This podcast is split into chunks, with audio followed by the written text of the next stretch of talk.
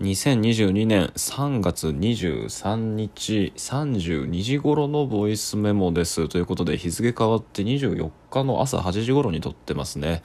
うんまあこれは前進と言っていいでしょう。あのいつものね40時代50時代突入目前に比べたらねまただんだん取り戻してきたと言っていいんではないでしょうか。なんちゅう低い達成目標だ。あというわけで今日はというか昨日の録音を撮ってからまだ半日も経ってないんですがまあ頑張って作業をしてました、えー、他に言うことないですね。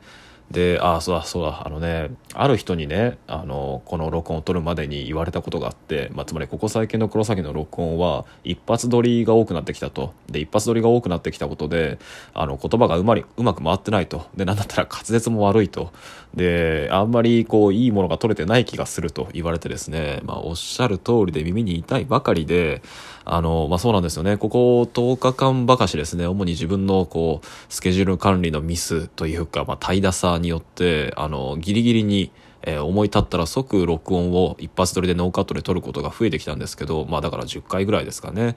まあその引き換えというか、まあ、つまり僕それまではこのボイスメモってあの始めた当初はねあの作業とか日々の生活の間で、まあ、マックス12分ですからね気軽に撮れるもんだと思って撮ってたんですけど、まあ、撮れば撮るほどにこれはもうあの聞いてた人はよく分かってると思うけど内容にこだわりが出てきてしまってしまってでいいものをいいものをとあの頑張って撮ってるうちに、まあ、これもありがたいことなんですけど再生数も伸びてきてで時々そのこの回が面白かったっていうふうに紹介してくれる人も現れたりなんだったりしちゃって、まあ、つまりねかなり神経質にこうこだわって作るようになっちゃったんですよね。で今でこそ言いますけどあの70回から100回ぐらいまでの30回分ぐらいはあれ多分ね一発撮んのに1時間ぐらい合計でかかってますねでその1時間撮るのが収録なんですよで撮った後にもう本当にねパラノイアじゃないかってぐらい一個一個のフィラーとか息継ぎのノイズを全部消すような編集をしてたんであの絶対に2時間ぐらいかかってたんですよね投稿までに。でそれを繰り返していくうちに結構ヘトヘトになっちゃっててで肝心のこの本業の方文章の方だとか他のアウトプットの方っていうのにあのなかなか集中力が割けない状態が続いてしまってとはいえ録音は頑張りたいみたいな。でそのジレンマの中あの同居人の猫があの本来こういう毎日投稿のものってなんか70%とか60%ぐらいの集中力でやるもんででそれ以外の、まあ、ほとんどの100%とか90%を捧げるものっていうのは本業の方なんじゃないのっていうふうに言われたこともありどっかのタイミングでなんだろうなライトにこうそして量産できるような体制っていうのを新たに作り作り直さなきゃいけないなと思ってたんですよ。そうここまで長いわけですが、まあ、だからねここ10回ぐらいまあこれは単にあの生活上の必然というか僕の怠惰さによる切迫から来てるものなんだけどあの一発撮りが多くなってきてますが、まあ、最初のねあのそもそもこのボイスメモを取り始めた10回ぐらいもあのまあ取っては止めて取っては止めての従来のやり方だったとはいえそれもやっぱり初々しい頃は全然うまくいってなかったのでこの一発撮りでノーカットで喋るっていうのもなんか10回を超えたあたりで自分の中で何らかのリズムができて喋り方に変化ができてでこの一発撮りのリズムの中でしか生まれないなんか飛躍した喋り方みたいなものが取り戻せないかな作れないかなってことはまあ実験中ということであのまあ温かく見守っていただければ幸いです。でねそうね。あそうなんですよ。で今日は24日じゃないですか。本来はね。だから散々宣言していた恋に関する僕の単調向けの文章それの初稿をこの3月中に仕上げるという話だったんですがいややっぱ一日数千字ずっとコンスタントに書くとか難しいですね。あのあまりにも情けないので詳細を伏せますけどあんま芳しくないです。とはいえ諦めたわけじゃないです。あの絶対に仕上げられるようにめちゃくちゃ頑張りますがとはいえ残り1週間かと今あのカレンダーを頭上にね見上げながらでその傍らにはディスプレイ上にララランドが無音でずっと上映されてるんですがまあね頭を抱えながら喋ってますまあ頑張るぞとでまあそれに加えてべこにね2つ締め切りが控えた原稿があるんですがこれもやらねばと思ってますね。というわけで、えーと、今回の録音はですけどあの昨晩撮ったやつの続きを撮っておこうと思いますで昨晩のお題といえば、はい、初音ミクのアリューキャラクターについてですねえで続いて、えーと、今回の話題は初音ミクのアリューキャラクター、えー、そして浜野聡が唱えたキャラクラシーっていう理論についてです。で、えっと、昨日の録音では初音ミクの、まあ、ブームと、まあ、そのブームに際したあのこう奇妙な現象でさ、えっと、開発者の佐々木渉さんが動揺を漏らしたあの合成音声の楽曲支援ソフトボーカロイドシリーズとしては、まあ、従来の本格的なものと比べていくらか技術を落として廉価版としてリリースされた、まあ、つまりなんだろうな。こう安価かつ、まあ、ちょっとこうお試し版テイストで出された、まあ、あの声色を聞けば、まあ、合成音声としてはちょっとクオリティが低くてあの不完全な機械っぽいあの違和感の残る声色というものになってしまったのがハサネミクだったんだけれども、まあ、しかしその従来のクロート向けの商品とは違って、まあ、差別的に、まあ、区別するためにあのパッケージに初音ミクっていうオリジナルキャラクターデザインされた二次元のキャラクターを置くとむしろその違和感のある機機械っぽい声っていうのがキャラクターらしい声としてなんかリアリティ、まあ、必然性を持ったものとして聞かれてヒットにつながったと。でこれを佐々木渉さんは動揺を漏らしているうちにあのその初音ミクを使用した、まあえーと、イヤーバンポポルッカでしたっけ？のその動画投稿をきっかけにその主にニコ動を中心にしてこの「ハセネミク」っていうその合成音声の楽曲支援ソフトっていうのは大ヒットを遂げるわけなんですが、まあ、中でも注目したいのはえっと、2007年ですね。2007年の9月から、えっと、12月にかけてぶわっとハスネミク関連の動画投稿と、えっと、二次創作っていうのがニコニコ動画上で盛り上がりで以降2008年の年初から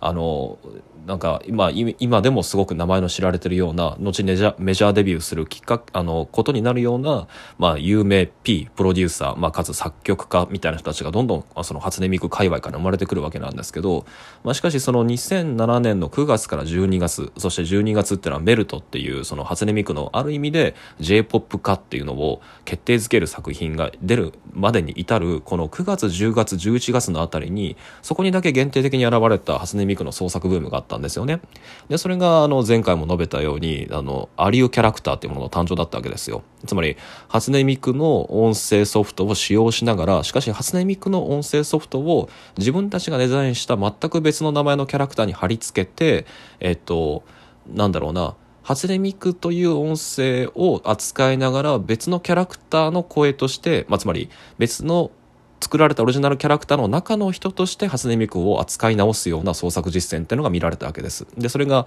秋田ねるとか弱音吐くとか五宝少女そばかちゃんとかだったっていうわけなんですけどまあそのえっと、初音ミクの本格的なブームが至る寸前のその実験的なキャラクター創作実践まさに声というデータベースを用いた、えっと、キャラクターの二次創作群たちっていう現象を、まあ、僕も面白いなとあの見ていたんですけどあの別の批評家の浜野聡さんっていう方、まあ、これは「アーキテクチャの生態系」っていう本で知られてる、まあ、いわゆる0年代批評家のあの代表的なうちの一人なんですけどでその彼が、えっと、ニコニコ学会だったかな？まあ、これはその彼自身のそのポータルサイトだとかにもいまだに発表の PDF が残ってるので、えー、と概要欄にリンクを貼っておきましょうか。あの興味ある方はぜひ読んでみてください。あのその彼が初音ミクの二次創作キャラクターアリオキャラクターたちの創作実践っていうのを見て、えー、とキャラクラシーっていうその仮説を立ててそれに応用できるんじゃないかってことを唱えたんですねその学会で。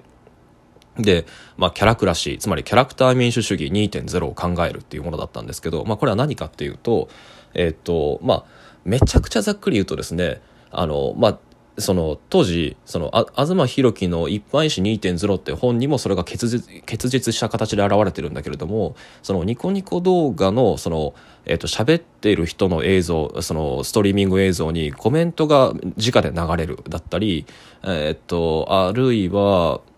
うんこれもニコニコ動画独自のシステムなんですがその動画にえっ、と動画視聴者が勝手に名付けて流通させることのできるメタタグっていうのを、あの、個数限定ですけどね、最大10個だったかな？あの、編集してつけることができるんですよね。で、まあ、例えばその2つの性格だとかを下支えにしながら、あの、